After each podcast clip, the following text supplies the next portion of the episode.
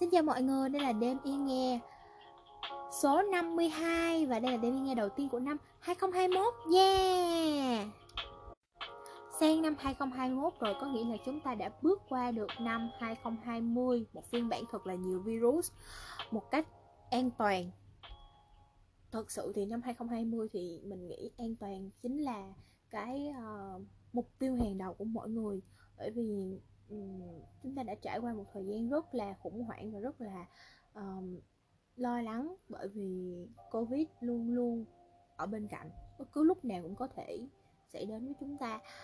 Um, năm nay thì tết dương lịch và tết âm lịch lại khá gần nhau. Mình nghĩ là thời gian này mọi người cũng đang review lại năm cũ và lên plan cho năm mới để có thật nhiều cái cú hit bùng nổ hơn trong năm 2021 này bởi vì gì điều đẩy thì tự nhiên mình lại nhớ đến một cái câu nói mà mình rất là thích. Đó là tuổi trẻ chúng ta luôn đòi hỏi mọi thứ thật hoàn hảo. Nhưng mà thứ không hoàn hảo nhất là chính chúng ta.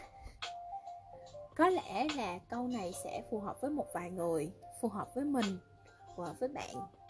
Nhưng cũng có thể là không. Nhưng mà mình nghĩ là uh, dù là phiên bản không hoàn hảo thì chúng ta bởi vì vậy chúng ta luôn có cái động lực để trở thành phiên bản hoàn hảo nhất của chính mình. Chúc mọi người có một năm mới thật là um, thuận lợi thuận buồm xuôi gió nha. Bây giờ thì để mở đầu cho năm mới tất nhiên phải là một câu chuyện thật là hay ho rồi đúng không? Và không ở đâu xa hết. Hôm nay sẽ quay trở lại với quyển sách gối đầu giường của mình. Bước chậm lại giữa thế gian vội vã của đại đức Hemin câu chuyện hôm nay thì mình nghĩ là rất là gần với các bạn trẻ chúng ta và uh, hy vọng là mọi người cũng có được một thông điệp tích cực cho năm mới. Bắt đầu thôi. Câu chuyện hôm nay tên là ngay lúc này đây tại sao mình lại bận rộn thế? Khi cảm thấy thế gian xung quanh mình đang xoay chuyển quá vội vàng hãy dừng lại một lần và tự hỏi là do tâm trí chính bạn bận rộn hay là do thế gian này quá vội vàng? Con người thường nghĩ rằng tâm trí và thế gian là hai định nghĩa tồn tại hoàn toàn riêng biệt. Chúng ta luôn quan niệm tâm trí là thứ ở trong ta, còn thế gian là thứ ở bên ngoài. Và chúng ta cho rằng tâm trí ta chịu sự chi phối của thế gian bên ngoài. Có khi thế gian này làm ta vui cũng có khi thế gian này khiến ta buồn. Chính vì vậy mà chúng ta coi tâm trí mình chỉ là một thứ gì đó bé nhỏ và yếu đuối, chẳng đáng gì so với thế gian rộng lớn ngoài kia. Nhưng lời đức phật dạy sẽ làm thay đổi hẳn suy nghĩ của chúng ta. Không phải thế gian này làm ta buồn hay khiến ta vui, mà là khi ta nhìn thấy tâm trí mình được phản chiếu lại trong cuộc sống ta dựa vào đó rồi tự cho rằng thế gian rất thế này và rất thế kia. Điều này có nghĩa là gì? Nhìn thấy tâm trí mình được phản chiếu lại trong cuộc sống là sao? Tôi sẽ lấy một ví dụ đơn giản. Đây là câu chuyện do một sư thầy bề trên kể lại cho tôi sau khi hoàn thành việc xây dựng một pháp đường cách đây không lâu. Những ai đã từng trực tiếp xây nhà chắc chắn sẽ hiểu cảm giác của tôi khi đang xây pháp đường đến công đoạn lợp ngói cho mái nhà. Hãy cứ đi đến đâu, bất kể là nhà ở bình thường hay chùa, đều là mái ngói ở đấy lại lọt vào mắt tôi trước tiên. Đến khi lót sàn cho phần hiên thì đi đâu tôi cũng chỉ nhìn vào hiên nhà đấy. Tôi hoàn toàn để ý xem sàn hiên được lót bằng gỗ màu gì, vân như thế nào, có chắc chắn hay không. Khoảnh khắc giật mình nhận ra chuyện này, tôi đã giác ngộ được một điều nho nhỏ. Khi ta nhìn thế gian, dường như ta chỉ nhìn những thứ tâm ta muốn nhìn. Tôi ngộ ra những điều mới mẻ, rằng thế gian mà chúng ta nhìn thấy không phải toàn bộ vũ trụ rộng lớn, mà là thế gian bị giới hạn bởi tầm nhìn của đôi mắt trong tâm. Sau khi nghe vị sư ấy nói, tôi đã từng suy nghĩ rất nhiều và quả đó là sự thật. Có bao giờ chúng ta để ý đến cả vũ trụ rộng lớn mà sống đâu? Và thật ra chúng ta cũng không cần phải biết tất cả những chuyện đang xảy ra trên vũ trụ này làm gì. Chúng ta sống và nhận thức thế gian chỉ qua ống kính tâm hồn của chính mình mà thôi. Khi ta nhìn thế gian với ống kính tâm hồn ở trạng thái ta cần thứ này, thì ta sẽ chỉ nhìn thấy thứ ta đang tìm kiếm. Khi ấy, vì tâm ta chỉ đang hướng về thứ đó, cần mà thôi.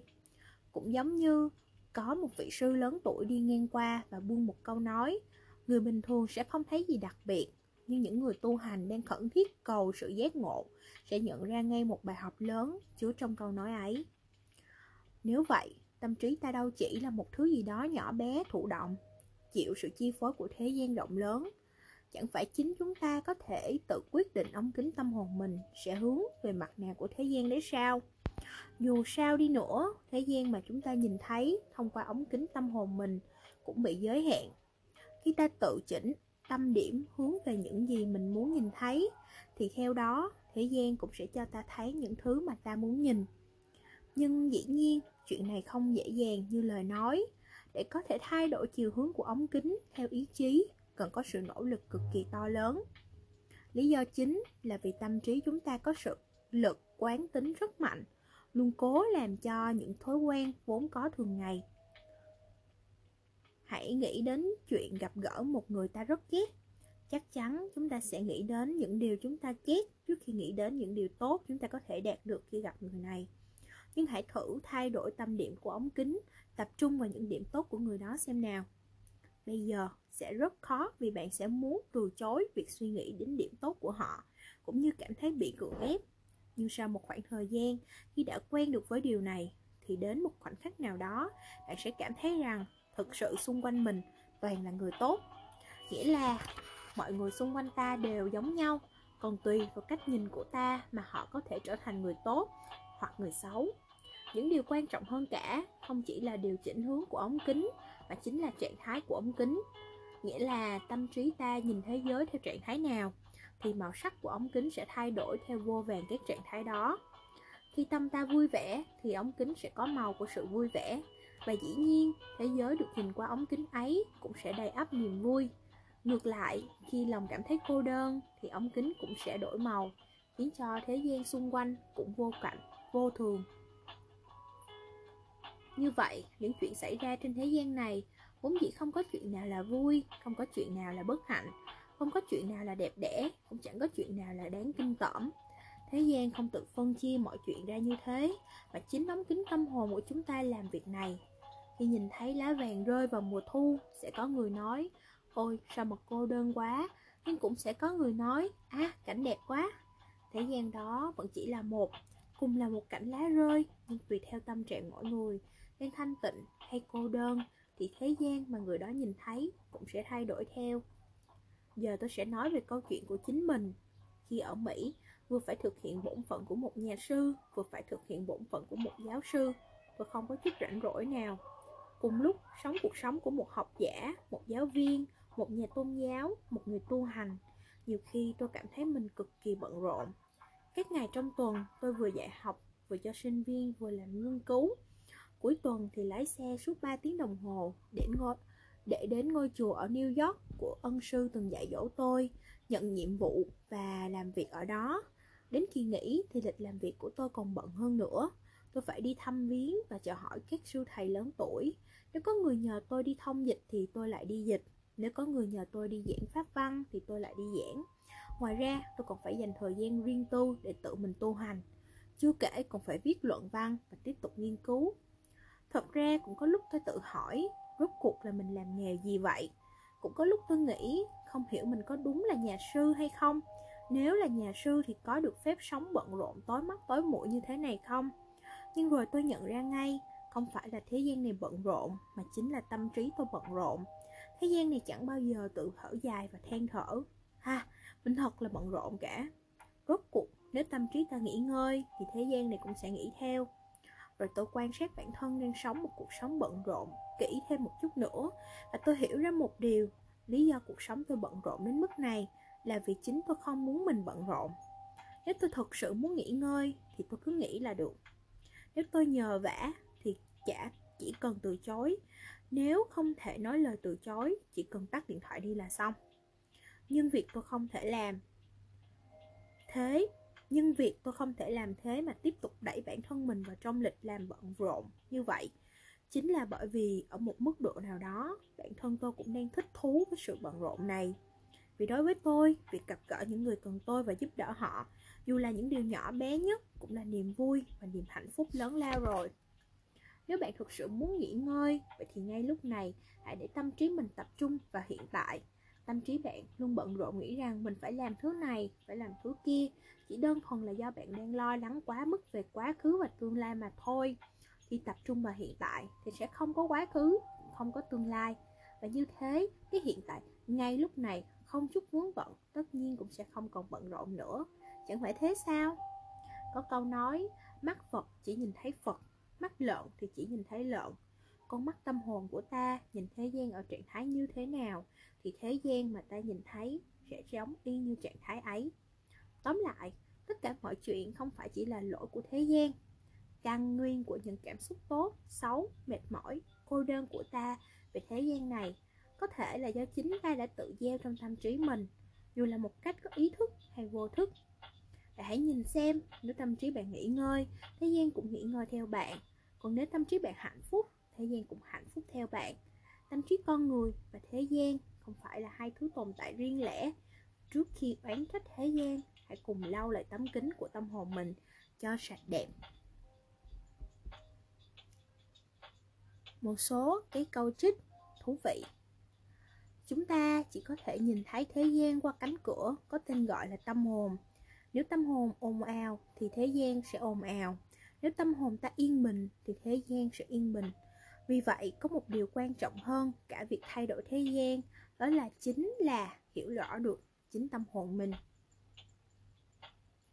Vất vả chen chân lên chuyến tàu điện ngầm, phía trước, phía sau, bên cạnh toàn là người. Khi đó, có thể ta sẽ bực mình hoặc cũng có thể cảm thấy hay ho vì lúc này dù không có cả chỗ bệnh tay và vẫn đứng vững. Cùng một sự việc, nhưng cách phản ứng của một người sẽ khác nhau như thế đấy.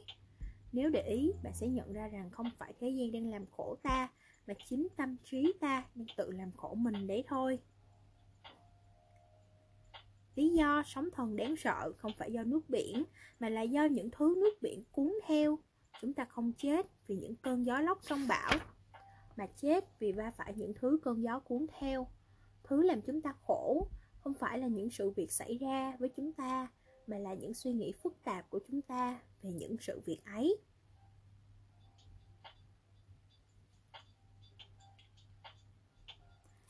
Nếu biết tự hài lòng, thì những suy nghĩ trăn trở đang làm khổ bạn cũng có thể nghỉ ngơi. Nếu biết tự hài lòng, thì bạn sẽ có thể vui vẻ tận hưởng hiện tại với người đang ở cạnh bạn nếu biết tự hài lòng, thì sau khi sự việc qua đi, sẽ không còn chút mảng bám nào vương lại trong lòng. Cơ thể cũng vậy, tâm hồn cũng vậy. Nếu được dọn dẹp, thì sẽ thoải mái và dễ chịu. Ngược lại, nếu cứ khư khư giữ lấy thứ gì đó trong thời gian dài, thì cả cơ thể lẫn tâm hồn đều sẽ sinh ra bệnh tật. Hãy dọn dẹp tất cả mọi thứ nhé cũng giống như độc tố tích tụ trong người. Nếu trong lòng tích tụ quá nhiều nỗi đau, sự căm ghét, sự tuyệt vọng, nỗi buồn, thì ta sẽ hình thành khối u những cảm xúc tiêu cực khiến ta mắc tâm bệnh. Chúng ta phải đẩy khỏi độc tố ấy ra bằng cách chơi thể thao, tâm sự, cầu nguyện, sám hối bằng sự thiền tịnh nhờ giác ngộ.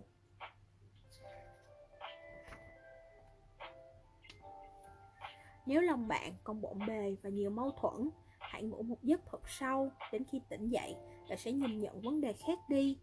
Tôi xin cam đoan, đó là sự thật. Để ngủ thật ngon, trước khi ngủ, hãy nằm trong chăn và nhớ về những phút giây vui vẻ.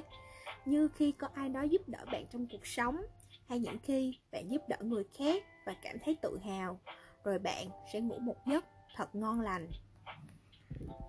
Chúc mọi người ngủ ngon.